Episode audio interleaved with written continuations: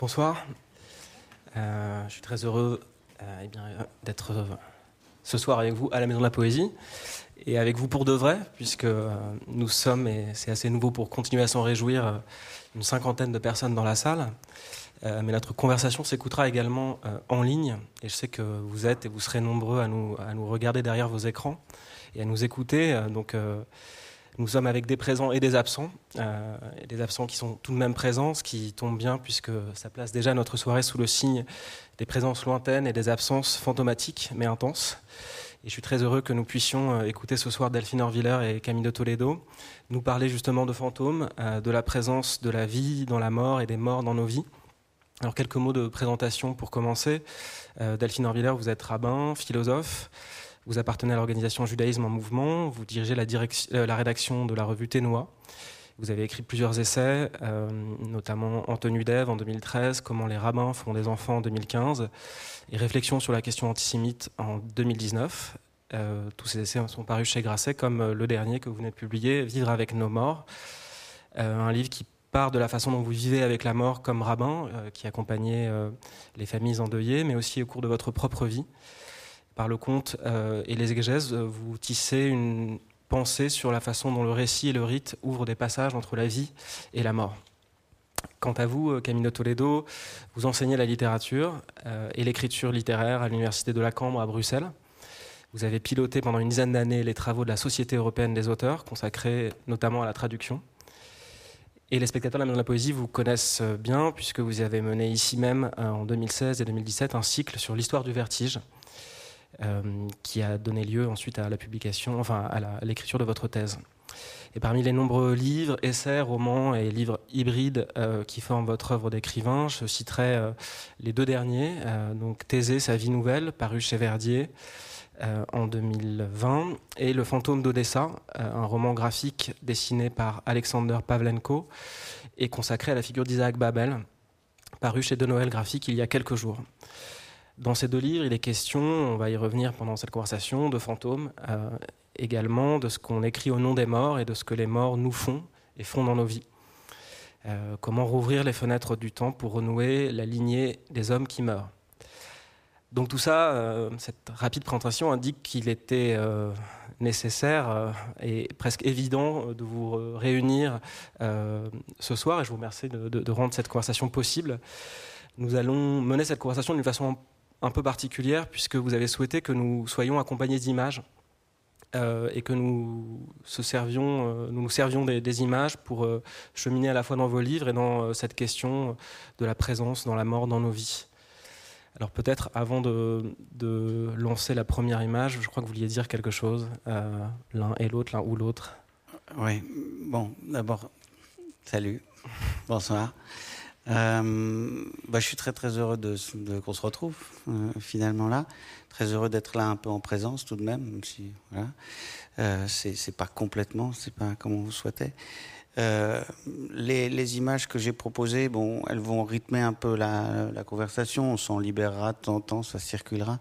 Mais surtout, ce que je voulais dire, c'est que donc avec Delphine, on, a pu se rencontrer avec autour de, de Thésée, sa vie nouvelle d'abord, parce qu'on avait eu un, une conversation avec Stéphane Habib, euh, à qui je dois en fait le plaisir d'avoir rencontré Delphine il y a quelques années maintenant, dans un petit café de, son quartier. Et euh, voilà, c'était une matinée comme ça, et c'était un, beau moment. Voilà, j'étais encore un peu fracassé, j'avais encore un peu du mal à marcher, là ça va un peu mieux, mais euh, c'était un, beau moment. Et puis donc il y a cette conversation dans Ténois, euh, et lorsque j'ai lu le, livre de Delphine que j'ai trouvé bouleversant et très très très beau, euh, voilà, j'avais cette petite pensée où je me disais tiens, c'est très beau de voir la, la part de littérature qu'il y a dans le sacré. Et bon, j'aime bien penser aussi qu'il y a du sacré dans la littérature, qu'il y a une question autour du sacré dans la littérature.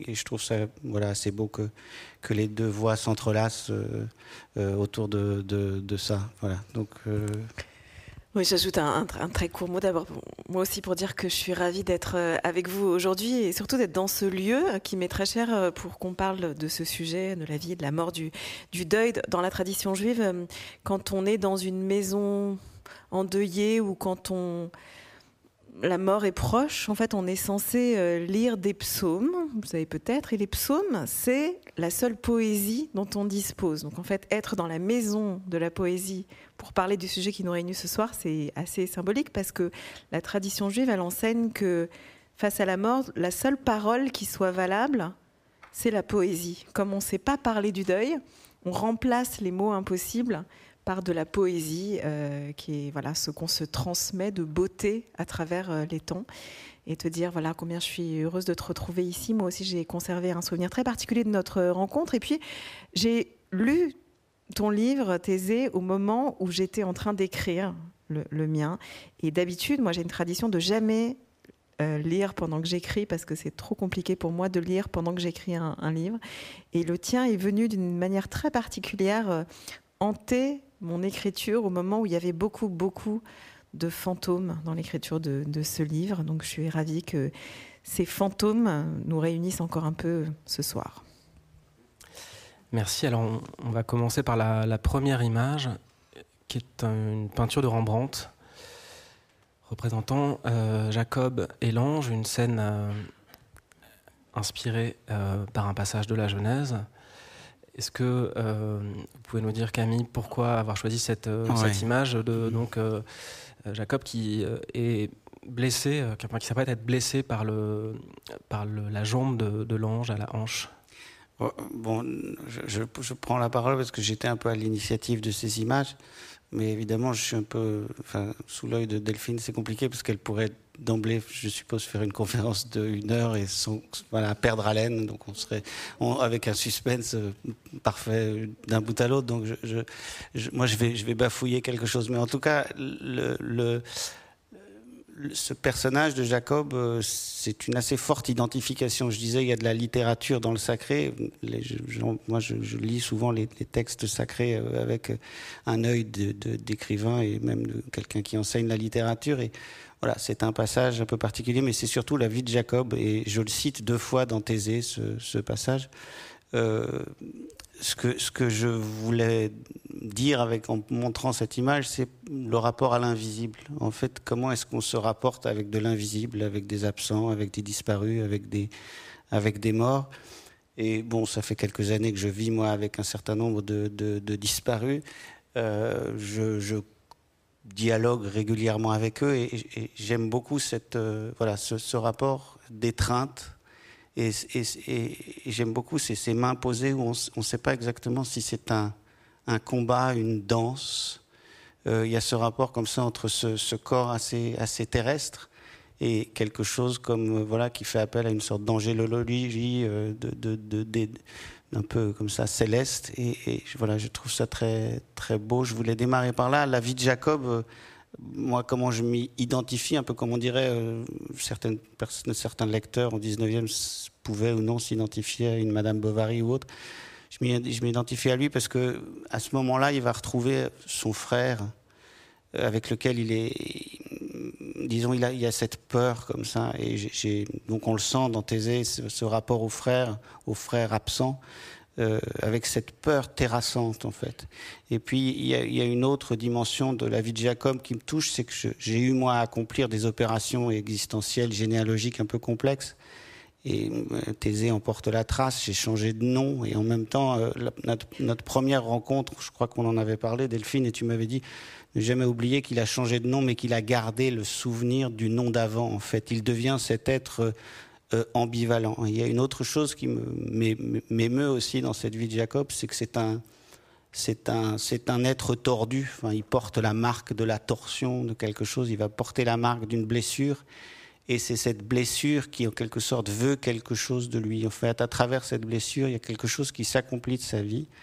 Si bien que je lis dans cette image, dans cette scène, euh, quelque chose qui est derrière l'écriture de Thésée, qui est d'ailleurs derrière une expérience personnelle qui est que la blessure a quelque chose à nous dire et que peut-être en la recouvrant, euh, euh, en fait, on oublie euh, de voir le sens que ça peut porter. Donc le fil qui a été tiré au fil de l'écriture de Thésée et dans ma vie, ça a été un fil qui partait de ça, de cette idée qu'il y a blessure, que quelque chose dans cette blessure est lié à quelque chose de plus vaste, qui cherche à se dire, et que se joue en fait autour de la vie de Jacob, et c'est comme ça que je lis un peu ma vie, se joue un destin de, torsion généalogique, de changement généalogique.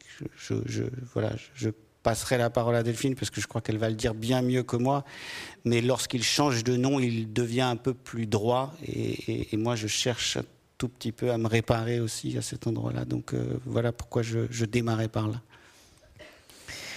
Merci d'avoir choisi euh, cette image parce qu'effectivement, euh, elle appelle à des interprétations multiples tout particulièrement dans un temps où il y a tellement de gens autour de nous qui sont obsédés par euh, l'identité, par ce qu'ils sont, euh, plus que par ce qu'ils pourraient devenir. En fait, l'opposition entre Jacob et Ésaü, parce que finalement l'ange avec lequel Jacob lutte dans ce si célèbre passage, selon les sages, c'est l'ange gardien d'Ésaü. Donc c'est une certaine image de la gémelléité de son frère jumeau dont il s'est éloigné ou qu'il s'apprête à, à, retrouver. Pour comprendre ce combat, en fait, il faut se rappeler de cette gémelléité, de ce double dans la Bible, vous en souvenez peut-être ça passe, euh, cette gémelléité étrange, par des détails euh, a priori sans importance. Vous vous souvenez peut-être que Jacob et Ésaü, quand ils naissent, ils sont très différents. Ésaü, il naît poilu, ce qui est un détail extrêmement important, alors que Jacob naît imberbe. Et pour les sages, ça vient décrire une, une certaine façon d'être au monde. En fait, Ésaü, il est déjà pubère quand il naît. Il est déjà tout fini. Il changera plus jamais. Et la tentation ésaüesque dans notre vie, c'est quand on se raconte notre vie comme un déjà abouti, comme un poilu, c'est-à-dire comme un déjà tout fait. C'est ce que ça veut dire en hébreu, et savent, déjà fait. Alors que Jacob, il porte un nom qui a un futur en hébreu, Yaakov, euh, qui veut dire talonner ou suivre. Il, porte le, il tient dans la main le talon de son frère à la naissance.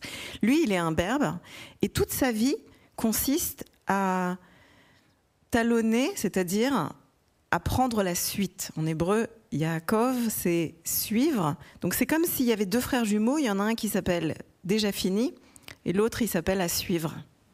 Il y en a un qui s'appelle The End et l'autre À suivre. Et en fait, l'identité hébraïque ou l'identité juive, elle passe par un reste à être, par un à suivre qui est Jacob. Et toute cette histoire, elle se joue dans cette blessure d'une nuit de combat où effectivement il va faire face à son passé pour pouvoir devenir quelqu'un de différent. Il va sortir blessé de cette nuit-là, mais pour comprendre ce combat, il faut se souvenir, il y a, il y a un verset qu'il introduit dans la Bible, il y a écrit Jacob resta seul, Vaïvater Yaakov levado, avec Ish Imo, et un homme lutta avec lui. Vous entendez le paradoxe de cette phrase Il resta seul, et un homme lutta avec lui. Alors il est seul ou il y a un homme avec lui? C'est pas très clair.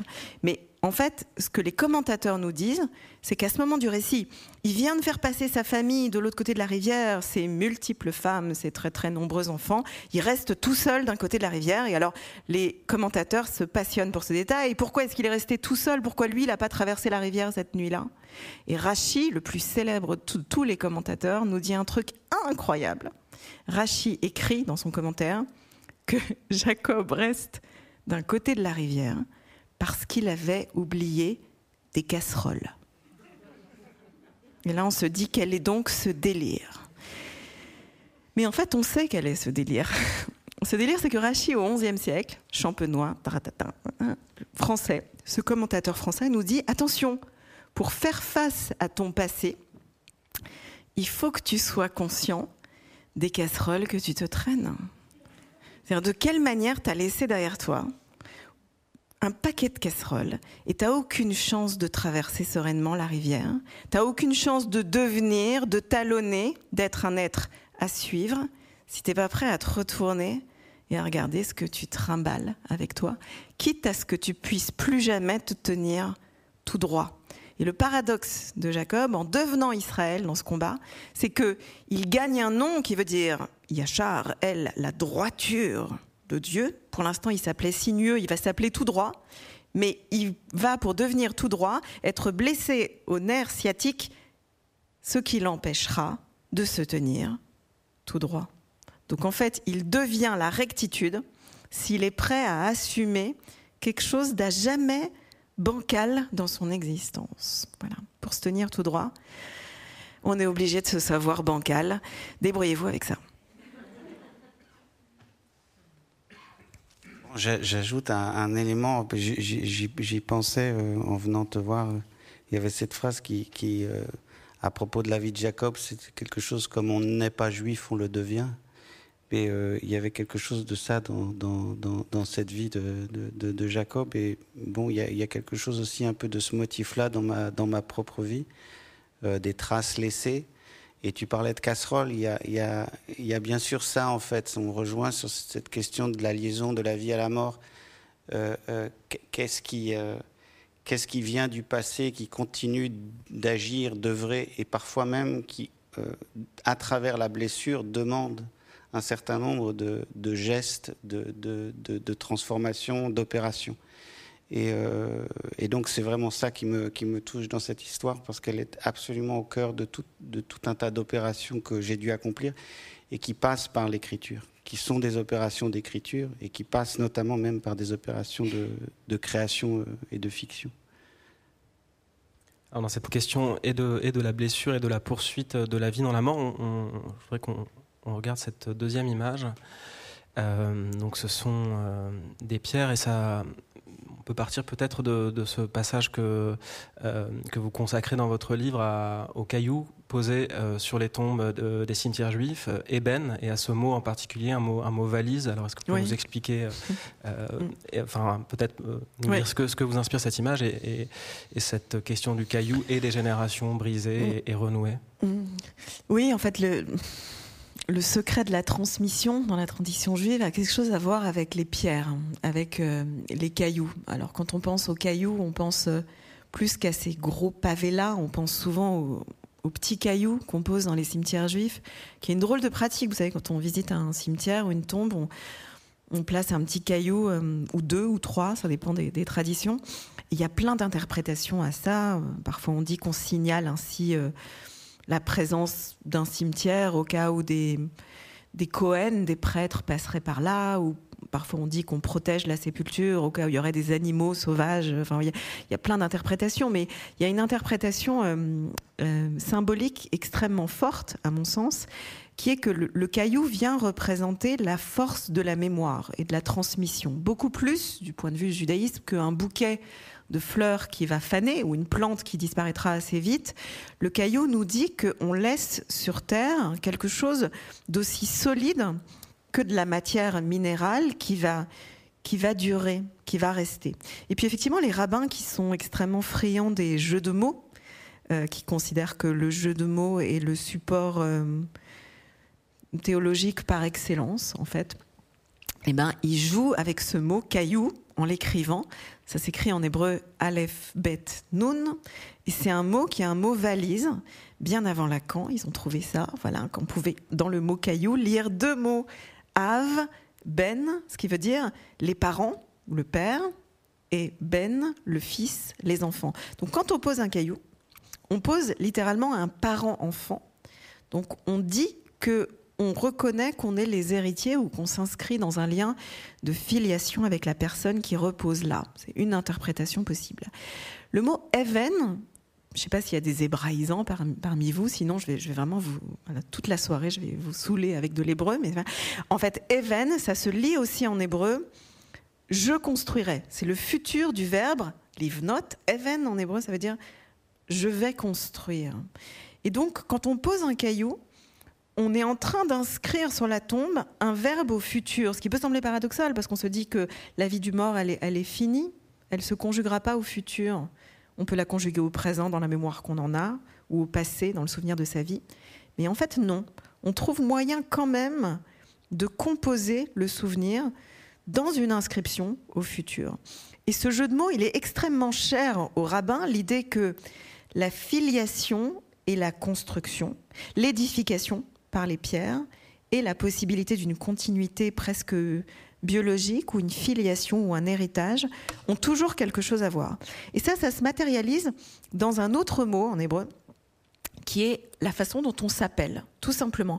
Si vous m'appelez, là, euh, dans la rue, vous pouvez m'appeler Delphine si vous me croisez dans la rue, mais en fait, j'ai un prénom hébraïque, et mon prénom, en principe, doit toujours être connecté au nom de mes parents. Donc moi, par exemple, mon nom, c'est mon nom hébraïque, c'est Pnina, Bat, fille de Mordechai, qui est le nom de mon père. Donc, mon nom complet en hébreu, c'est Pnina Bat Mordechai, Pnina, fille de Mordechai. Mais le mot Ben ou Bat, ajouté à notre nom, fils ou fille de quelqu'un, il est de la même racine que le mot Even, caillou, et que le mot bonnet en hébreu qui veut dire construire, édification. Donc quand je vous dis que je m'appelle Pnina, fille de Mordechai, simultanément je vous dis que je m'appelle Pnina qui construit Mordechai. C'est exactement la même phrase. Je suis Pnina qui édifie Mordechai. Et là, vous entendez le, le paradoxe ou le renversement de filiation qui s'inscrit dans ce terme. C'est qu'on appelle nos enfants, que nous construisons, mais le nom qu'ils portent dit que c'est eux qui nous édifient. Donc en fait, nous construisons nos enfants, mais c'est eux qui nous bâtissent. Et c'est vrai dans nos vies, et c'est peut-être vrai par-delà nos morts. Il y a quelque chose de nous qui continue d'être, qui existe dans une possibilité au futur, Even, à travers une descendance. Cette question de la, continuité des générations et de, l'inversion de la filiation, elle est centrale dans Thésée sa vie nouvelle. C'est presque tout le parcours qu'accomplit Thésée hein, pour renouer, je le disais tout à l'heure, la lignée des livres, la lignée euh, des hommes euh, qui meurent. Je, lis ça, page 58. Thésée pourrait, s'il avait, avait, lu, d'ores et déjà comprendre que c'est à partir de là, de ce geste de désespoir, que se déploie la lignée des hommes qui meurent. S'il n'avait pas si peur des échos du passé qui ricochent d'âge en âge au cœur de la matière, il aurait pu regarder vers l'arrière, mais lui, parce qu'il est moderne, parce qu'il espère rompre avec ce cycle des morts et quitter le XXe siècle, se tourne obstinément vers l'avenir. c'est au début du livre, quand le, chemin de, renouement, de, de relien n'a pas complètement été accompli. Mais euh, alors, qu'est-ce, que cette image et cette question de, euh, des générations et du, et du lien euh, qui se fait, qui se défait, qui se renoue vous inspire? Merci beaucoup, merci Delphine. Encore, donc je l'écoute aussi au-delà des conférences qu'on fait parfois, enfin là qu'on a la chance de faire ensemble. Moi, je l'écoute, j'écoute les conférences sur, sur Academ, sur tout ça. Et, euh, donc, euh, euh, il y a quelque chose comme ça dans, ce que je nomme l'arché l'archaïque, en fait, qu'on va chercher du côté de la langue aussi, d'une très très vieille langue qui porte un certain nombre de secrets, je crois. La lettre, il y a des vieux alphabets comme ça, ils, savent plus de choses que nous. Il faut être modeste et un peu humble par rapport à les alphabets. Je pense aussi que la langue nous possède plus que nous la possédons. Donc, moi, j'ai ce rapport comme ça d'écriture où je cherche à entendre des voix, mais je je ne pense pas qu'on devient maître de la langue, je pense l'inverse, je pense qu'il faut se dessaisir de ces idées-là.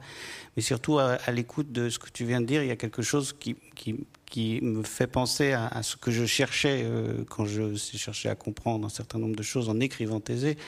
C'est ce que je nomme la matière humaine. Et en fait, j'aime beaucoup parce que j'entends ça. Lorsque j'entends la pierre qui fait lien entre les générations, cette sorte de pierre cassée, euh, toujours ce rôle d'ailleurs de la cassure, la brisure, la brisure qui fait le lien. S'il n'y a pas de brisure, ben, il n'y a pas de lien. Donc il faut que ça se casse, il faut que ça se casse, il faut qu'on soit un peu cassé. Et c'est d'ailleurs là où je retrouve ce petit fil de blessure, c'est que ce qui va faire le lien en quelque sorte entre les générations, dans cette image de la pierre, pour moi je vais l'appeler matière humaine. Et c'est cette matière humaine que je vais chercher enfin, je vais chercher à écouter. Je vais chercher à me dire, tiens, qu'est-ce qui traverse? Quel est le traversant? Quel est le traversant? Évidemment, a un enjeu très fort pour moi puisque c'est, c'est, ça a une dimension, en fait, si vous voulez, de, de réponse depuis l'archaïque à tout ce que le moderne cherche à construire sur le mode de l'isolement. C'est-à-dire, au fond, nous sommes des individus. En fait, tout ça est dans un grand oubli pour moi. Et un des rôles, il me semble, en tout cas, de, de cet, archa, de cet arché, de cet archaïque, de ces, de, de, ces images, de ces, de ces jeux de mots, de, de tout ce que tu viens de dire, et aussi par les mots, de, ce, d'observer le traversant, en fait, ce qui, ce qui nous lie dans la blessure. Voilà, c'est ça que c'est ça que j'ai été chercher. Alors, je vais vous montrer une image de quelqu'un euh, qui est derrière Thésée. Et, je pense qu'en plus, euh, je voulais, parce que je sais que Delphine a commencé ça, je crois que c'est tes parents qui rêvaient que tu sois docteur, non? Tu aurais préféré que tu sois. Mais en fait, bon, tu, es une, tu es une docteur à ta manière. Ça ne sont jamais remis, je dois dire. euh, je vais vous montrer une docteure qui me fait d'ailleurs penser à une des personnalité qu'il y a dans, ton livre, euh, voilà, Marceline. Euh, mais c'est une autre, une autre figure, voilà. Mais pour vous dire ce qui, pour celles et ceux qui ont lu Thésée, et aussi pour, continuer sur ce chemin traversant, qu'est-ce qui traverse euh, j'entends Delphine et, j'entends d'autres commentaires. je, m'intéresse beaucoup à cette première famille des patriarches, des matriarches, vous l'avez compris. C'est une famille, en fait, c'est déjà de la généalogie, c'est déjà de la psychologie transgénérationnelle, quoi. Quand on parle de la psychologie de Jacob, de qu'est-ce qui devient, qu'est-ce qu'il était avant du frère, du rapport au frère, de son père, qu'est-ce qui reste du père, qu'est-ce qui reste de la mère, qu'est-ce qui passe, qu'est-ce qui est tu, qu'est-ce qui n'est pas dit, jusqu'à Joseph. Toute la première partie de cette famille, en fait, est un peu à l'image de ce que cette dame, Anne Ancelin Schützenberger, a, a cherché. Donc quand j'allais composer, parce qu'on compose, on est écrivain, on ne dit pas seulement ce qui est, on cherche à voir, on va chercher des structures, quoi, des symétries. Comment est-ce que ça marche, ce traversant, ce fil de vie, euh, à travers la blessure? Et puis, euh, c'est cette euh, merveilleuse dame qui est née en Russie, qui est venue vivre en France, qui a enseigné dans le sud de la France, qui porte un nom incroyable, et là encore une fois, ironie des noms, Schützenberger, c'est Schützen, c'est la protection et, elle a dédié sa vie à essayer de, de, de, bah de voir comment, les, comment est-ce que l'on répare, comment est-ce que l'on protège, comment est-ce que l'on transforme cette matière humaine. Et évidemment, je, montre aussi son beau visage. Elle est morte il n'y a pas si longtemps, 2018, c'est récent. Mais elle laisse un héritage de clinicienne très grand. Simplement, elle n'avait pas vraiment la grande langue française.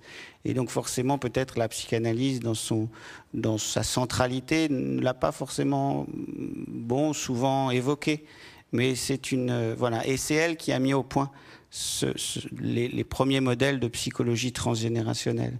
Donc c'est elle qui s'est mise à regarder en fait dans un lignage. Alors si on reprend la famille des patriarches et des matriarches, on pourrait faire un génosociogramme. D'ailleurs, c'est souvent ce, que vous faites dans les commentaires.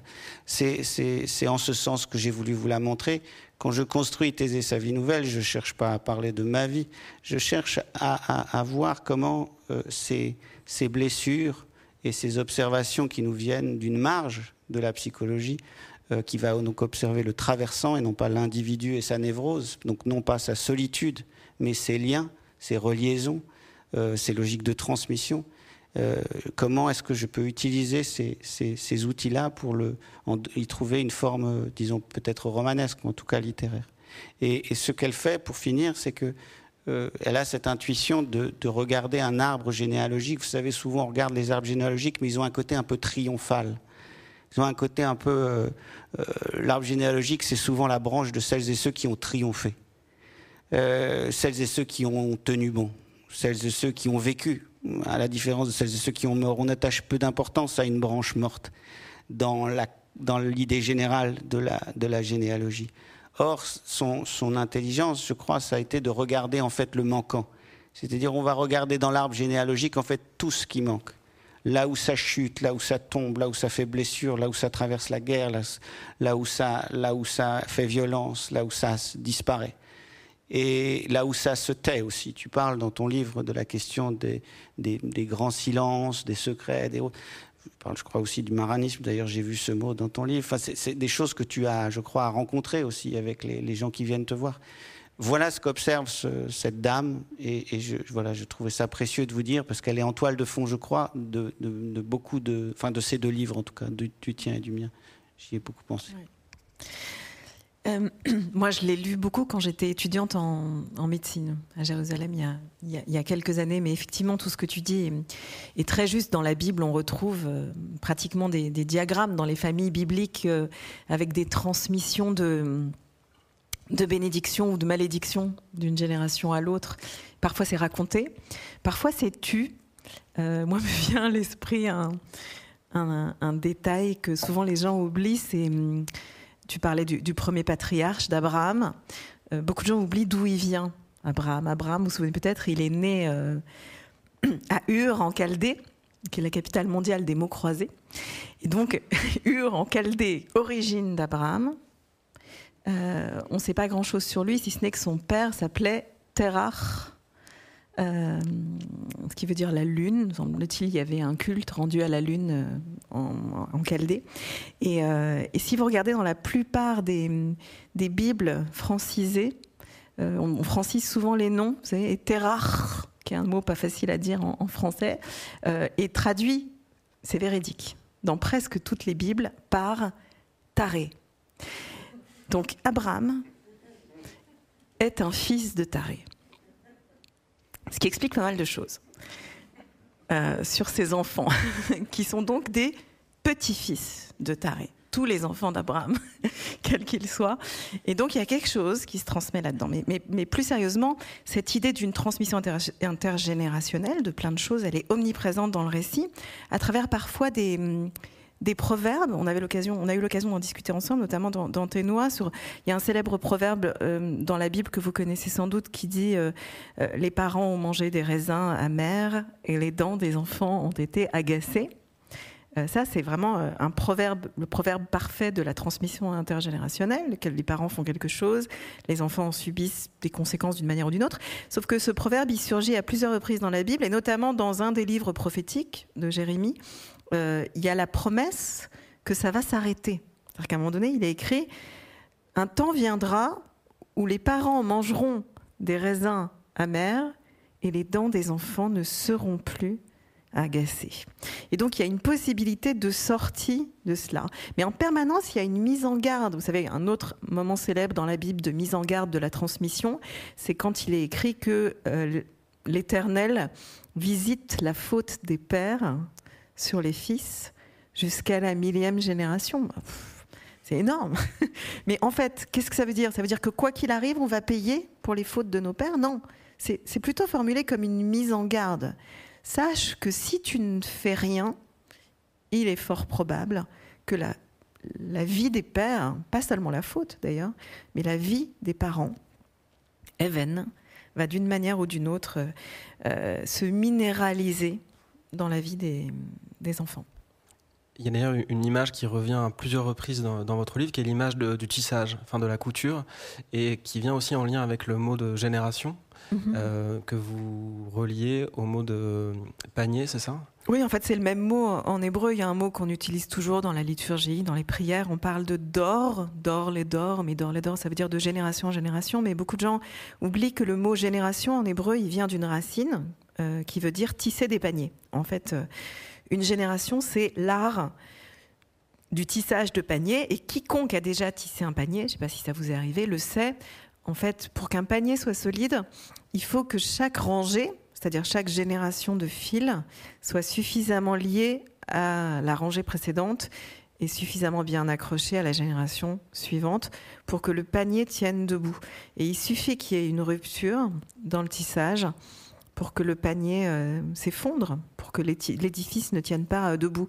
Donc la question des, des fils et du textile, est extrêmement euh, centrale quand on pense des questions de transmission. Euh, dans la tradition juive et rabbinique, il y a une obsession presque du, textile, parce que texte et textile, et on l'entend bien en français, c'est le même mot. En fait, euh, l'exégèse est toujours, du point de vue des rabbins, une affaire de ce qu'on appelle en, yiddish du schmattes, c'est-à-dire une affaire de, de tissage, de, de rebut, de reprise textile en fait, on nous transmet une fabrique, un texte, quelque chose d'un peu élimé, et il faut être capable à chaque génération de, reprendre, de, de, de reprise et de placer des points euh, en tout genre. Bon, les points de croix, c'est pas notre truc, mais, le reste, hein, tous ces points qu'on reprend toujours pour euh, faire que voilà, la couture s'arrête pas. Je crois que le, Thésée sa vie nouvelle est un exercice de, de détricotage et de retricotage? Est-ce que l'image euh, euh, irait pour... Euh, oui, c'est sûr, c'est sûr. Bon, après, moi, quand j'entends texte et textile, je pense toujours à cette. C'est un peu mon moment fondateur. Je me demande d'ailleurs si aux générations prend parfois le monde Toldot, non? Où il y a quelque chose de Sefer Toldot. L'engendrement. Voilà, c'est ça. Et en fait, bon, donc il y a quelque chose qui, de toute façon, dans le, nom même de, ma grand-mère. Euh, c'est presque un anagramme de Toledo. C'est presque un anagramme de, Toledo, ouais, Toldot, les générations. Et en fait, l'histoire du tissage, moi, je, avec mon cerveau plus, peut-être la littérature un peu plus profane, mais il y a, cette scène euh, qui revient souvent dans mon imaginaire et dans mon histoire, qui est la scène de découverte du manuscrit du Quichotte. Alors, pour la petite histoire, mais bon, c'est Cervantes qui nous raconte qu'il n'a pas du tout écrit le Quichotte et qu'il l'a trouvé sur un marché au textile et qu'il a racheté des cahiers écrits, euh, voilà, qui étaient écrits en arabe et qu'il a fallu les traduire. Il dit d'ailleurs à, ce moment-là qu'il cherche un traducteur d'une langue plus ancienne et plus sainte. Il pense l'hébreu, il trouve pas un traducteur de l'hébreu et il va chercher donc un traducteur un peu plus, voilà, de la de qui, qui, finit par traduire les, Donc il y a ce rapport évidemment d'écriture, de, de, texte, de textile, de, de tissu. Ouais. Alors justement, pour poursuivre cette question des générations, euh, on va voir un film. Est-ce que vous pouvez euh, Ouais, juste un mot. Alors en fait, c'est ça, c'est le petit, justement, c'est le petit moment des patriarches. C'est pour euh, toujours un peu éclairer. Bon, moi j'aime bien, c'est mon côté creuser dans les textes et voir un peu ce qu'il y a derrière. Donc derrière Thésée, il y a, une imprégnation, c'est-à-dire que quand, c'est peut-être moins apparent, parce que pour celles et ceux qui me connaissent, c'est pas des moments forcément qu'ils ont, mais dans l'enfance, on traverse un certain nombre d'événements.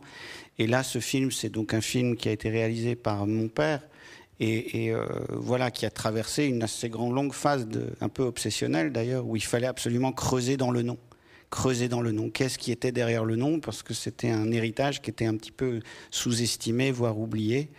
Et donc il a fait ce film. Euh, à l'époque, c'était un peu avant les drames, c'était avant la mort du frère, c'était avant les voilà, c'était avant les morts successives. Et donc euh, ça a une tournure un peu, euh, un peu, un peu, un peu à sa manière, quoi. Il a, il a, il a monté ça comme un péplum. Euh, ce qui d'ailleurs fait le lien pour moi entre la fiction et le document. Il y a quelque chose comme ça qui de toute façon s'entrelace depuis l'enfance euh, à travers la voix de mon père. Mais voilà, il a fait, et je sais un très très court extrait. Vous allez voir, on va entendre la voix des, des patriarches et des matriarches.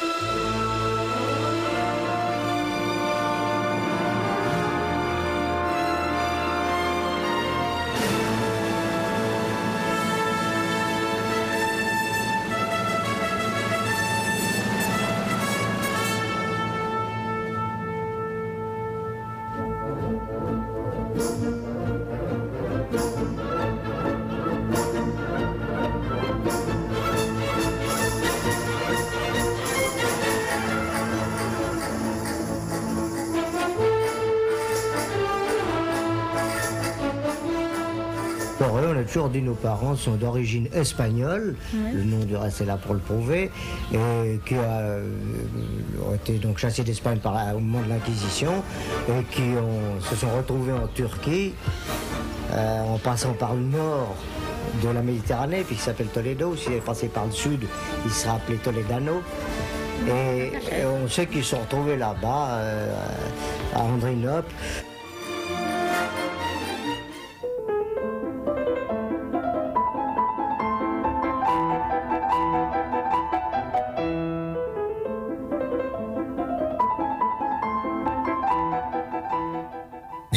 Famille très bien connue, très cotée Andrinople. Elie Toledo, le, donc le pater familias, était quelqu'un euh, qui était une des personnalités de la communauté juive et ils étaient extrêmement respectés. Je crois qu'il travaillait pour un frère, enfin mon grand-père travaillait pour un frère qui fournissait des grains et du fourrage à l'armée turque. C'est ce que j'ai su, j'ai cru comprendre. en tout cas, les, trois frères n'ont pas, pas, beaucoup travaillé, étant donné que euh, après avoir terminé l'Alliance française, ils sont partis très vite euh, gagner leur vie à Paris. Qu'est-ce qu'il faisait lui? Euh, Qu'est-ce qu'il a fait au fond toute sa vie? Il fournissait des choses au gouvernement. Ah voilà, c'est ça. Des habits, des céréales. Ah, il, fournissait pour tous les besoins de, pour, l'armée alors Pour l'armée. Ah, c'est ça. Il ne travaillait pas beaucoup. Non. il organisait plutôt. C'est pour ça qu'il avait tant de pelle lui, sa famille. C'est pas beaucoup fatigué, le grand-père. Ah, c'est vrai? Et ça, si on le disait devant Alfred, devant mon mari, il devenait furieux. Pourquoi? Parce qu'il a dit que son père, c'était un grand travailleur. Et pas du tout. Alors, ce qu'il y a de drôle, c'est qu'il y avait un garçon qui me courait après, au point de s'enfermer, de ne pas manger et de ne pas dormir. Les familles étaient des amis. Mais en, Or- en- à En Istanbul Orient, à Ah, Istanbul. ça Eh bien, euh, mes parents ont tâté le terrain avec moi. Ma mère me dit, tu veux l'épouser J'ai dit absolument pas. Il te plaisait pas Absolument pas, moi je n'épouse pas ce garçon. Pourquoi? C'est donc, mais il ne me plaisait pas. Alors comment t'avais pu le connaître puisque tu sortais Mais jamais on toute seule? était, on était des amis, les, les familles se fréquentaient. Ah, quand il y avait des fêtes ou des balles, vous vous oui, retrouviez? oui. Je le trouvais très antipathique. Pourquoi ils ont choisi de venir à Paris Ah ben parce que la, vie était très dure là-bas. Ils avaient vu en 1905 et en 1915 les, le, drame des- des Arméniens qui avaient été noyés dans le Bosphore par les, Turcs de l'époque. Et tout simplement, ils ont dit que, ils ont pensé que après les Arméniens, ça serait probablement le sort des Juifs. Ce qui n'est pas arrivé heureusement, mais enfin, ils ont préféré partir et vivre dans des pays plus civilisés.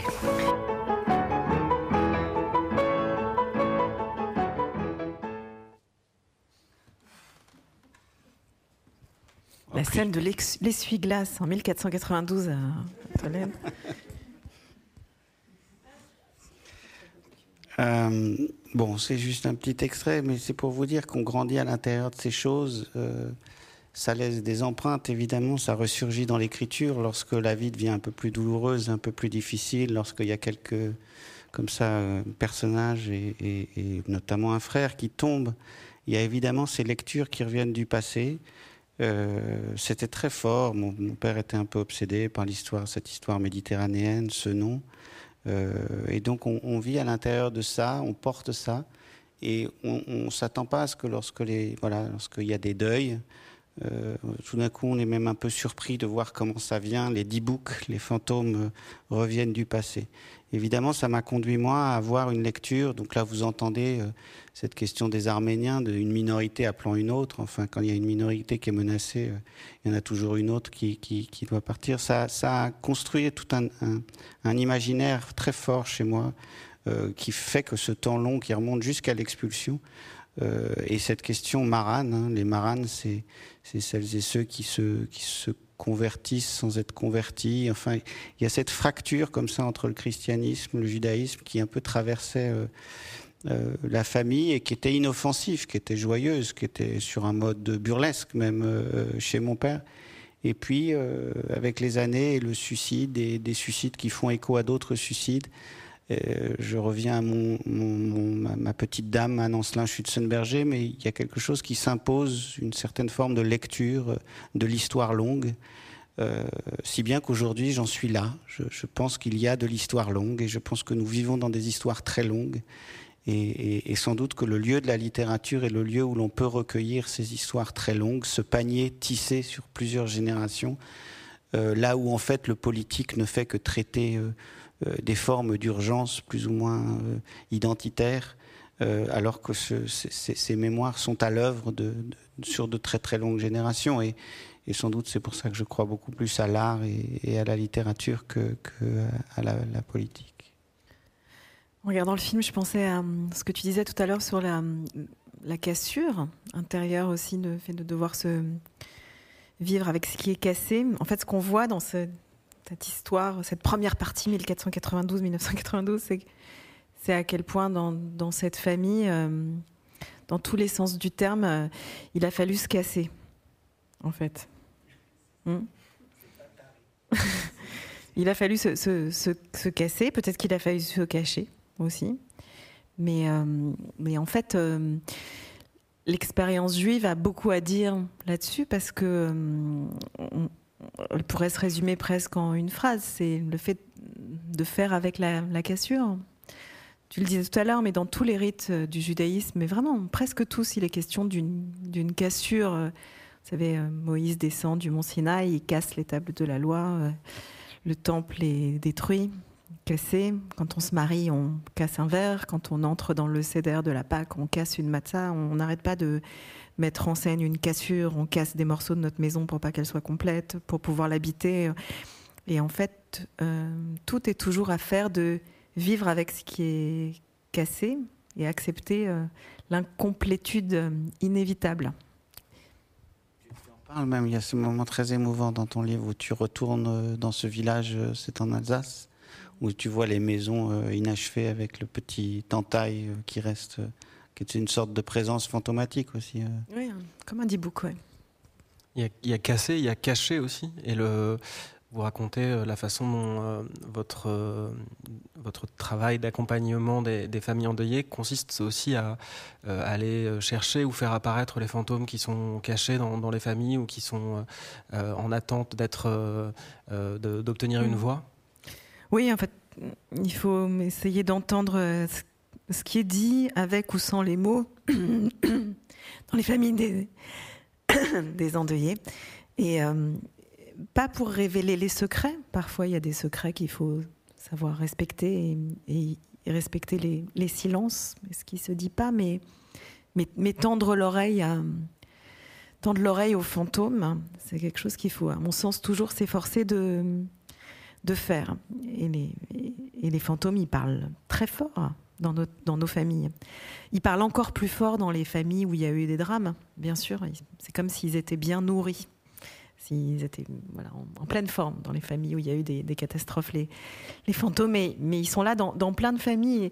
c'est vrai que dans, dans, mon métier de rabbin, dans mon bureau de rabbin, j'en croise toute la journée des fantômes. Euh, euh, parfois, ils sont, ils sont drôles, ils font des blagues aussi, les fantômes, ils ont, ça leur arrive, le sens de l'humour. Il n'y a pas longtemps, j'ai reçu une dame, je vous raconte une petite histoire, elle m'a dit que dans sa famille, il y avait un fantôme d'une mort très particulière qui était survenue il y a plusieurs générations, d'un ancêtre qui s'appelait Jean.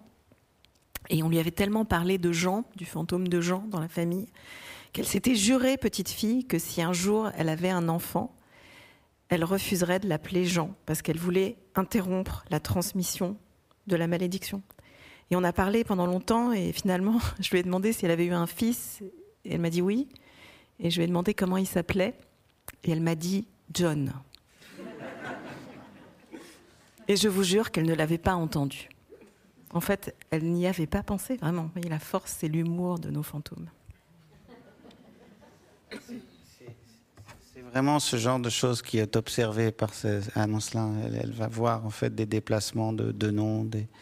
C'est souvent avec une ironie tellement grande. Et puis même jusqu'à jusqu'à observer des phénomènes, je ne sais pas si tu les as eus, toi, tu as, eu affaire à ça, mais des, phénomènes physiologiques, en fait, des, phénomènes de blocage, de répétition, de bégaiement qui se retrouvent d'une branche à l'autre, de, mains qui se crispent à un certain âge. Enfin, ce sont, ce sont en fait tous les signes du traversant. Et évidemment, on arrive à les faire émerger par quoi? Par, euh, par le sacré, par la poésie, par l'art, mais on n'arrive pas toujours, on n'arrive toujours pas à l'expliquer, disons, de manière très rationnelle. Euh, scientifiquement, si bien que c'est tenu un petit peu aux marges de nos, savoirs très positifs. Euh, et, je, trouve qu'on est dans cet âge assez intéressant où en fait on voit, on, voit des choses converger, on voit progressivement des savoirs positifs se mettre en quête de ça. C'est aussi un peu ce que j'ai cherché quand vers la fin du livre, et j'en parle aussi ici parce que je sais Delphine que donc il y a quand même, on sent d'ailleurs dans ton livre cette présence de, vouloir un peu réconcilier ce, savoir scientifique de la médecine, enfin les faire dialoguer en tout cas, et le savoir du sacré, le savoir de la tradition, de l'archaïque c'est qu'on voit converger des choses euh, là à la suite de Thésée. C'est encore une petite histoire, pas de Jean et de John, mais en même temps d'un événement euh, pour moi, un signe quoi, qui est un peu envoyé, c'est que un monsieur, un grand chercheur d'épigénétique à Oxford, euh, a lu Thésée sa vie nouvelle et, il a vu ce, qu'il y a à la fin, le, le vers, c'est élégance, ce vers que, sur lequel on a mené les expériences pour savoir combien de temps un, pendant combien de générations euh, un trauma est porté euh, euh, à partir du moment, à l'instant T, où on, induit ce trauma. Alors là, en l'occurrence, c'est un choc thermique. Puis on va observer en disant, bon, il trouve le résultat de 14 générations. Et donc ce monsieur est un chercheur en, épigénétique à Oxford. Et il a été assez enfin, bouleversé pour m'écrire et pour commencer un dialogue euh, où il me dit mais en fait c'est très ça m'a complètement euh, bouleversé de voir que vous faisiez le lien entre la psychologie transgénérationnelle entre ce que et le et l'épigénétique comme si en fait il y avait quelque chose là qui allait être découvert dans la matière comme si on arrivait enfin à, à observer la matière humaine de façon suffisamment fine pour voir que ce temps qui nous traverse, que ces dix books, que ces fantômes, en fait, ont une présence en quelque sorte matérielle. Donc euh, voilà, c'est ces choses-là qui sont un peu euh, autour du livre et euh, voilà, qui, bon, qui laissent espérer d'assez belles explorations à venir. Je vous propose de regarder une, une image que vous avez choisie, Delphine. Et je vous laisse en dire euh, plus. L'invitation de, Camille qui m'a proposé d'ajouter des, des, images de mon panthéon euh, personnel. En fait, euh, c'est une image de mon grand-père. une image qui est très importante pour moi parce que elle raconte pour moi, c'est quand je pense à une image de la transmission, voilà, c'est celle-ci qui me vient à l'esprit. Mon grand-père paternel était, euh, j'en parle beaucoup dans le livre, euh, était rabbin de formation. Il est devenu euh, proviseur d'un grand lycée de la République à, Nancy, le lycée Poincaré. Donc mon grand-père était une figure religieuse, comme un patriarche de la famille. Et en même temps, il avait une histoire particulière parce que pour beaucoup d'entre nous, on sentait qu'il avait fait le choix d'Athènes sur Jérusalem, d'une certaine manière. En fait, il faisait dialoguer euh, Athènes et Jérusalem, mais avait fait le choix d'Athènes dans sa vie professionnelle. Euh, il était prof de latin grec. Et en fait, euh, je me suis très tôt sentie un peu son héritière. En fait, on avait un lien très très fort. Alors, cette photo, elle est prise un soir de Pâques juive. Et j'ai entre les mains une Agada, un livre qu'on lit le soir de la Pâques juive. Et donc, mon grand-père est à mes côtés et m'indique la page. Euh, euh, et, quand je regarde cette photo, je perçois à nouveau simplement l'influence qu'ont euh, nos parents ou nos grands-parents, souvent encore plus nos grands-parents que nos parents. j'ai souvent l'impression, et j'en fais l'expérience souvent, qu'il y a quelque chose qui se joue entre, par saut générationnel, souvent dans, nos familles. Un grand-père ou une grand-mère va avoir un rôle particulier dans notre développement.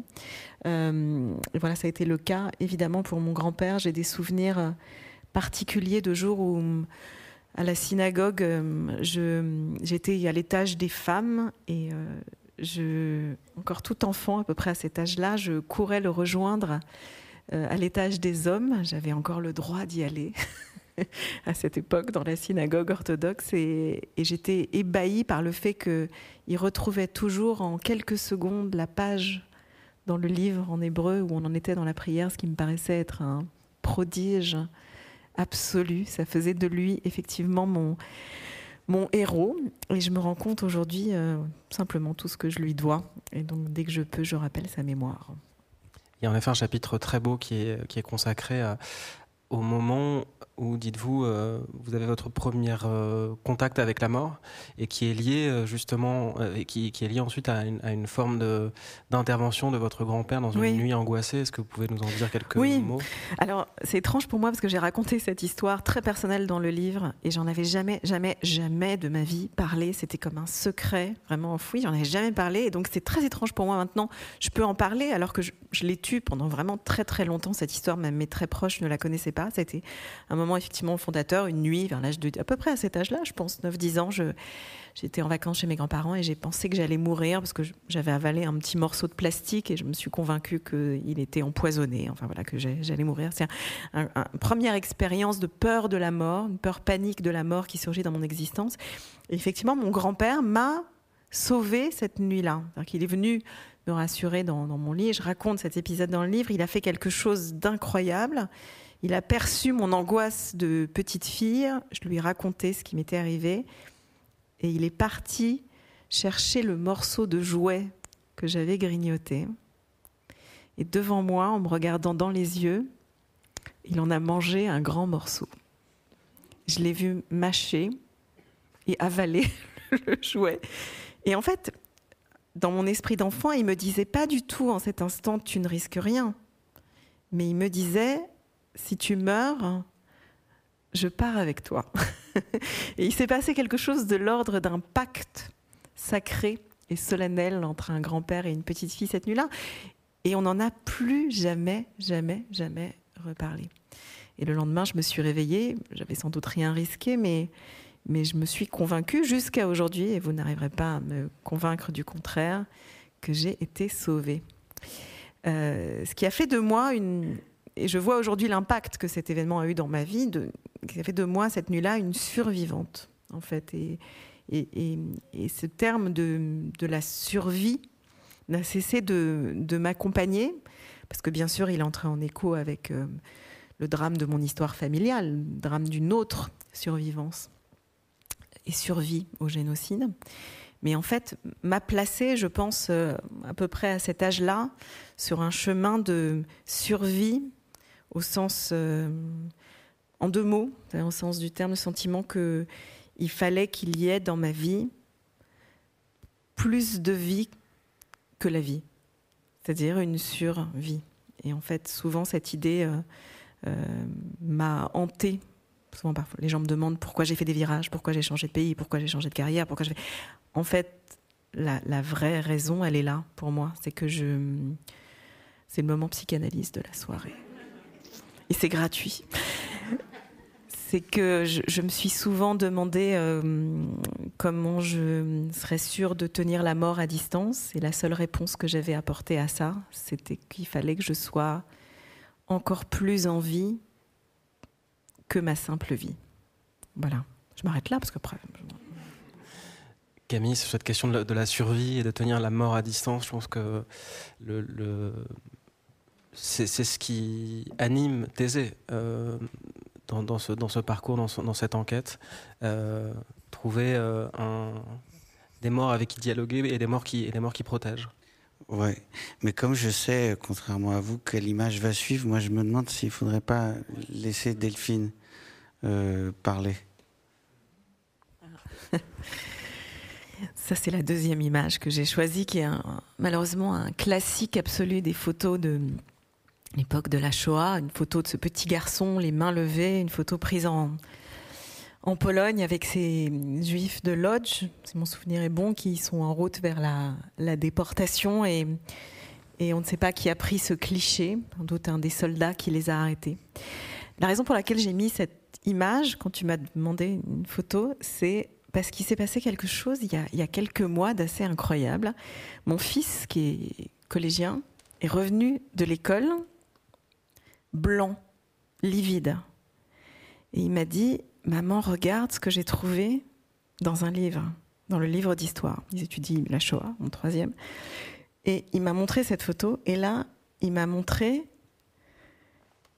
la petite fille que vous voyez peut-être qui est tout à gauche du cliché qu'on ne regarde pas d'habitude parce que le regard est appelé vers le petit garçon qui lève les bras. Mais il y a cette petite fille à gauche qui regarde l'objectif. Vous la voyez? Eh bien, c'est ma fille. C'est-à-dire qu'en fait, je ne sais pas s'il y a dans la salle des gens qui connaissent ma famille ou qui me connaissent personnellement, c'est très, très, très exactement ma fille. C'est-à-dire que mon fils, qui est rentré du collège blanc, a vu sa petite sœur sur la photo. Ce qui bien sûr est un hasard complet, peut-être simplement ma fille, elle a une tête de petite juive polonaise, sans doute. Mais, mais simplement par rapport à notre discussion, et aux fantômes, et au D-book, à ce qu'il y a dans ton livre, à ce que j'ai essayé de mettre dans le mien, cette image, depuis lors, je ne peux plus la regarder que comme une maman qui voit son enfant. En fait, je, n'arrive plus, plus à regarder du tout, sans doute, mais quand je la vois, en fait, c'est extrêmement troublant parce que c'est très précisément le visage de mon enfant que je vois apparaître. Et, en fait, j'ai rien d'autre à dire là-dessus, si ce n'est que les photos euh, ont une capacité à nous hanter parce que les images nous disent que le passé ne passe pas. Et que l'image a beau être en noir et blanc, en fait, elle raconte pas quelque chose qui est fini, mais elle nous parle quand elle raconte euh, quelque chose qui est et qui peut encore être. Et quand ça a le visage, quand le passé a le visage tout à coup de, de votre avenir, euh, ben en fait c'est hum, brisant. Voilà. on va voir une autre image d'enfant euh, que très différente évidemment, hum, que donc on est dans les années 70 d'un coup. Euh, je lis ça dans Thésée à propos d'une autre image de votre frère aussi. Voilà, ce qu'est ce visage. Il pense une trace de l'indestructible enfance, quand rien encore n'était apparu des failles qui l'emporteraient. Avant le déménagement pour Paris qui nous arracha aux forêts, avant que nous soyons emportés par les tensions noires des disputes contenues, avant que le frère ne se mette à prononcer des phrases de possédé. Alors, que dire de, ces petits fantômes? Bon, je vais venir à l'image. Puis en fait, je voudrais juste revenir sur quelques éléments parce que c'est vrai qu'on dévoile des choses. Moi, je pense que c'est jamais évident de, montrer des images intimes. Mais en fait, je, tiens à dire, je pense que c'est le cas également pour Delphine, et c'est qu'on on, part de là, mais c'est pour, euh, sans doute, en tout cas moi ça n'a jamais cessé d'être le cas, de, m'interroger sur des destins collectifs. Quoi. Ce qui m'intéresse en fait lorsque je j'entends Delphine parler de ces, deux images, et particulièrement la seconde, c'est de penser à quel point, c'est une méditation quotidienne, mais c'est vrai que je l'ai beaucoup pensé en écrivant Thésée, c'est qu'est-ce que le XXe siècle nous laisse comme charge de peur, en fait? Qu'est-ce que ça nous laisse, en fait, comme empreinte depuis la mort, depuis la disparition, depuis le manque, depuis la, la, blessure, depuis, etc. C'est euh, une quantité explosive, en fait, de douleur euh, qui traverse les, temps. Et en t'écoutant avec cette, vue de cette petite fille qui change d'ailleurs le punctum de la photo, c'est-à-dire si on regardait la photo, tout d'un coup on déplace le regard.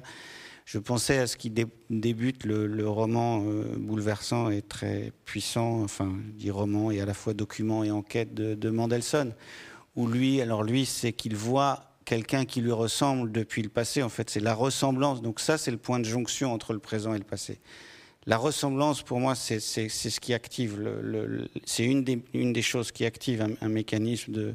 Donc c'est ça qui lance l'enquête.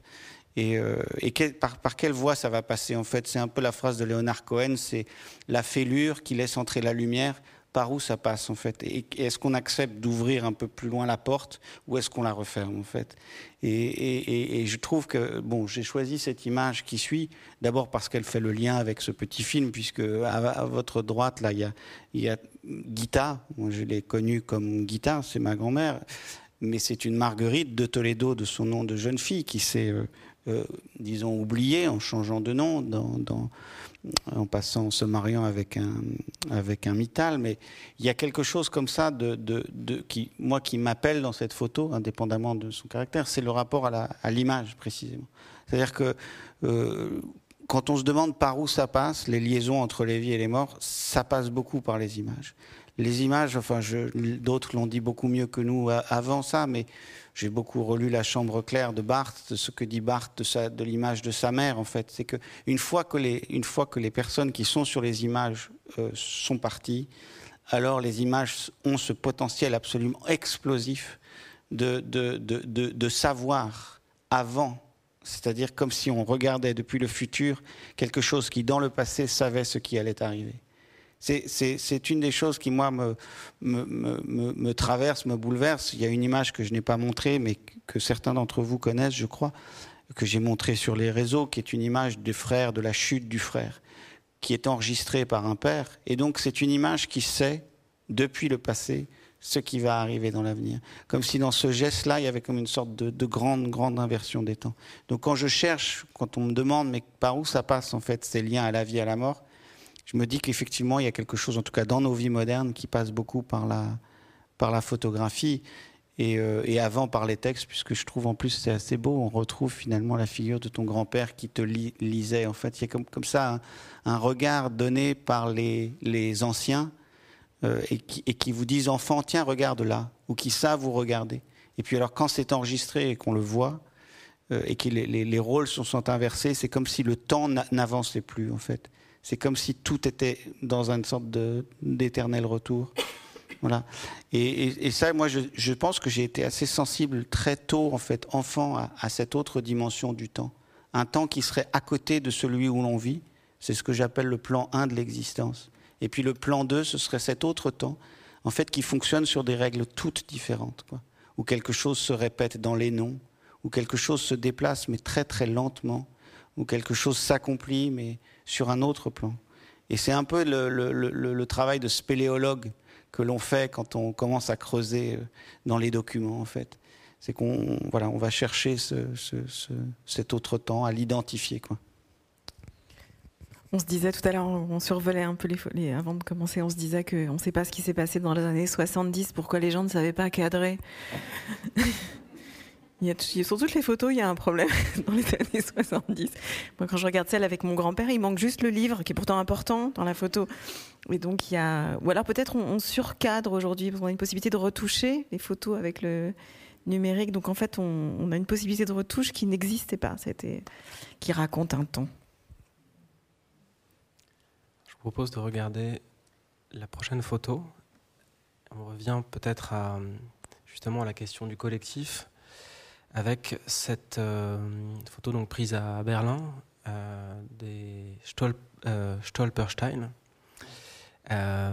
donc des pavés placés dans les rues de Berlin, se dépassant un tout petit peu du, sol et sur lesquels on trébuche.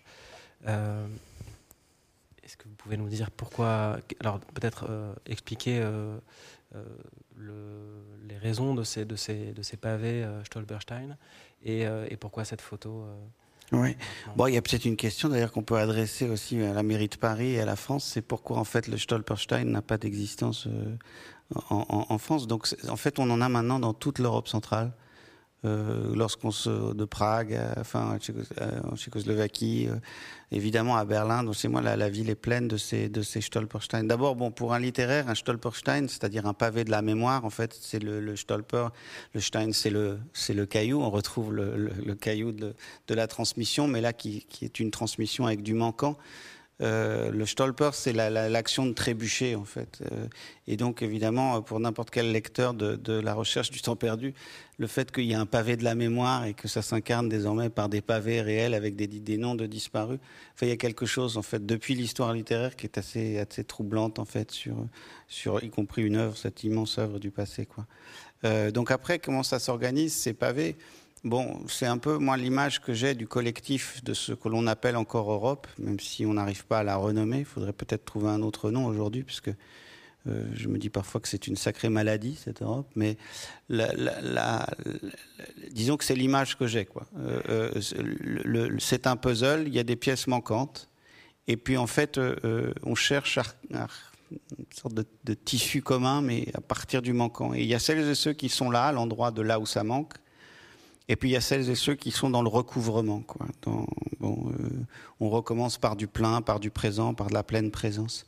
Et là, je trouve, enfin bon, c'est un peu ce que j'appelle l'inertie de la mémoire, mais c'est que les Stolperstein ont, ce, ont, cette vertu en fait de, signaler en fait quotidiennement dans, dans, les promenades urbaines que quelque chose manque au monde en fait, euh, que quelque chose manque au monde. Tu le dis aussi dans ton livre sur le fait que je crois que c'est dans les dernières pages aussi lorsque lorsque Cain tue Abel, en fait, c'est qu'il tue non pas seulement Abel, mais il tue l'être Abel, il tue ce que signifie Abel, et il tue les, les générations euh, qui, qui, ont suivi et, tous les potentiels, en fait, qu'était Abel. Et, euh, et, ça, moi, je suis très sensible à ça dans ma, dans ma modeste conception des temps. Euh, il y a quelque chose comme ça, c'est-à-dire euh, quelle, quelle, histoire de l'avenir on va écrire non pas au nom du plein, mais au nom du, au nom du manquant en fait.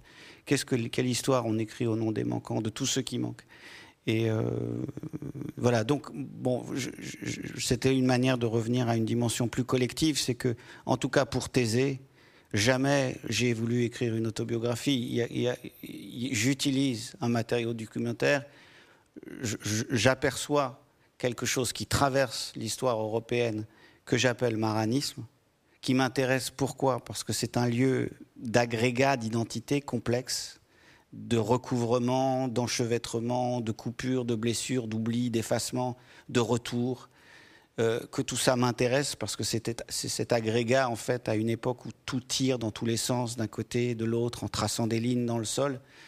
Donc ça va m'intéresser pour ça, mais c'est c'est aussi autour de cette histoire de, de des manquants. Quoi. Quelle histoire de l'avenir on écrit au, nom des manquants? Et c'est vraiment ça qui m'intéresse. C'est pour ça que même si le livre a été lu parfois de manière très autobiographique, euh, je tiens à insister sur ce point-là, c'est que nous n'écrivons pas des livres pour parler de, soi, sinon on ne fait pas ce, travail. On parle à ses enfants, mais on fait autre chose. On écrit, on écrit à partir de matériaux, parce qu'aujourd'hui, il y a des matériaux incandescents plus ou moins violents euh, qui, qui, qui, qui, sont un, un, matériel nécessaire, important. et on essaye de voir quels échos ça peut avoir avec l'histoire collective. Donc moi, c'est aussi ce que je lis d'ailleurs dans le livre de Delphine, c'est qu'à un moment donné, c'est aussi un savoir sur la mort, un savoir depuis la mort, depuis une certaine tradition, qui va nous, qui va nous, nous renseigner, euh, disons, universellement. Il n'y a pas besoin d'en passer le chapitre euh, sur la. Je, l'ai relu cet après-midi, mais le moment où, tu es en, Israël, c'est un moment de littérature pure. Et, lorsque tu apprends la nouvelle de la mort d'Yitzhak Rabin, euh, c'est, on est au plus singulier, en fait. C'est ce qu'on appelle le singulier collectif, quoi, ou le singulier universel. C'est qu'on est sur le plus singulier d'une vie, mais quelque chose, en fait, nous parle à toutes et à tous. Et, et je crois que c'est toujours un peu ce lieu qu'on cherche avec l'écriture. Et, pourquoi le singulier? Parce que c'est là où ça ne ment plus. Euh, et, pourquoi le collectif? Parce que sinon, ce serait de l'impudeur. Et donc, il, faut revenir en permanence. En fait, il faut arriver à trouver ce point-là. Parfois, on le rate. Parfois, on le trouve. C'est vrai que moi, quand j'ai commencé à écrire ce, livre, euh, ayant écrit avant des essais, j'espérais je, que au départ que ce livre me laisserait être écrit comme un essai, et assez rapidement, il m'a empêché de le faire. C'est-à-dire qu'en fait, ça s'est passé pour moi comme un, une sorte d'impératif. Le livre me disait je ne te laisserai pas ne pas dévoiler ta propre faille en racontant comment tu accompagnes euh, les moments de brisure euh, des autres. Et donc j'ai construit ce livre comme, comme on tisse une tresse. Il fallait qu'il y ait trois éléments tissés les uns aux autres, l'histoire des vies que je racontais, la pensée juive et, et bien évidemment ma propre euh, cassure, hein, comment tout ça se tissait. Et c'est quelque chose dont je fais l'expérience toujours en réalité dans mon métier de rabbin, quand j'accompagne le deuil. Je sais que paradoxalement, il faut que je sois assez forte pour ne pas m'effondrer à la place des endeuillés et me tenir debout là où eux sont brisés. Mais je sais que je ne peux le faire que si je me sais moi-même cassée. Et que paradoxalement, euh, voilà, c'est ça, c'est la, c'est la conscience de vulnérabilité qui vous permet de vous tenir debout dans l'existence euh, aux côtés de ceux qui tout à coup vacillent. Et voilà, je pense à ça en regardant cette image. C'est magnifique ce que tu disais sur le fait d'un an, un an plus qui vient raconter le manque, un an plus qui raconte un an moins. Alors, moi, je, sais pourquoi il n'y en a pas à Paris. Je crois qu'il y a eu une discussion à la mairie de Paris sur ce sujet. Et en fait, ça a été jugé trop dangereux pour les personnes euh, malvoyantes. Parce qu'il y a l'idée que justement, euh, nous, on peut voir et éviter éventuellement de, tomber, mais qu'il y a des gens que ça mettrait en danger. Voilà, donc je peux, entendre euh, l'argument, mais je trouve que c'est une réflexion intéressante de demander comment est-ce qu'on matérialise dans nos espaces euh, l'absence. Comment est-ce qu'on matérialise les, fantômes, ou ce que j'appelle dans le livre euh, Abel, hein, c'est-à-dire la buée, euh, l'évanescent, ce qui a disparu, mais qui laisse en réalité dans nos histoires souvent beaucoup plus de traces que ce qui se croit solide, que le K1 de nos vies, qui est solide. Le Abel, il est buée, évanescente, mais qui laisse des traces permanentes dans, dans nos vies. Euh, les, les, fantômes, les fantômes en hébreu, ils portent un nom bizarre, il s'appelle euh, les esprits décousus. C'est comme ça que ça s'appelle hein, en hébreu, un fantôme. C'est un esprit décousu. Ça a à voir avec le fait que on, on coud les linceuls sur les morts avant de les porter en terre. Et qu'est-ce que c'est qu'un fantôme? C'est quelqu'un euh, dont on n'a pas bien cousu le linceul et qui donc ne peut pas partir parce que sa vie est, décousue, sa mort l'est. Et donc il y a une attente de reprise. À nouveau, on est dans un vocabulaire de couture, mais, mais les morts, ils nous rendent visite pour ça, pour qu'on reprenne, pour qu'on reprenne comme des tailleurs la couture de leur vie qui n'a pas bien été clôturée. Et en fait, c'est ça qui fait trébucher. C'est les fils qui dépassent. Alors le, temps passe et euh, on va. Il est 8h15, donc on, il nous reste quelques minutes euh, pour, euh, pour ensuite pouvoir fuir jusqu'avant le couvre-feu. mais, mais regardons quand même cette image et notamment un autre paysage, c'est le le mémorial euh, à Walter Benjamin à Portbou, euh, qui, donc qui s'intitule Passage d'un artiste qui s'appelle Danny Caravan et qui donc est ce, cette plongée vers le euh, vers la mer euh, pour rendre hommage à un, euh, un homme qui s'est suicidé, qui est traducteur et qui voilà. Alors pourquoi choisir cette image Il y, a quelque chose là de peut-être qui nous tourne justement vers, la vie pour, finir cette discussion, Camille? Ouais, bon, c'est vrai que je savais que, enfin, vu nos deux livres, je savais qu'on passerait par des, zones des limbes. Il hein.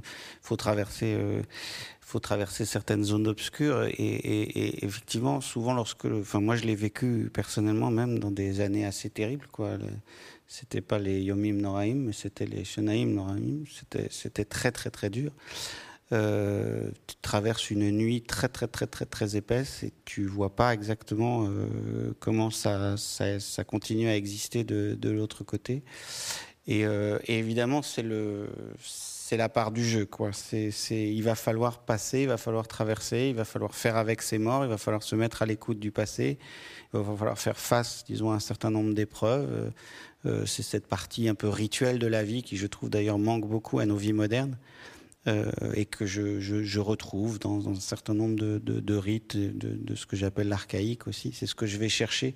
C'est la part rituelle en fait qui permet de comprendre que qu'une vie c'est pas voilà c'est pas finir ses études, bien travailler à l'université, faire des bonnes écoles, avoir un bon métier et puis euh, voilà c'est plus complexe. C'est des opérations beaucoup beaucoup plus complexes.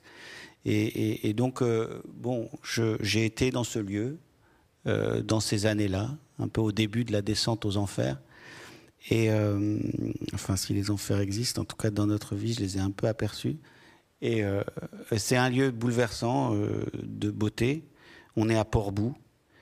C'est pour moi, lorsque je réfléchis à ce que serait un lieu de mémoire de l'Europe, c'est clairement ça qui me vient à l'esprit.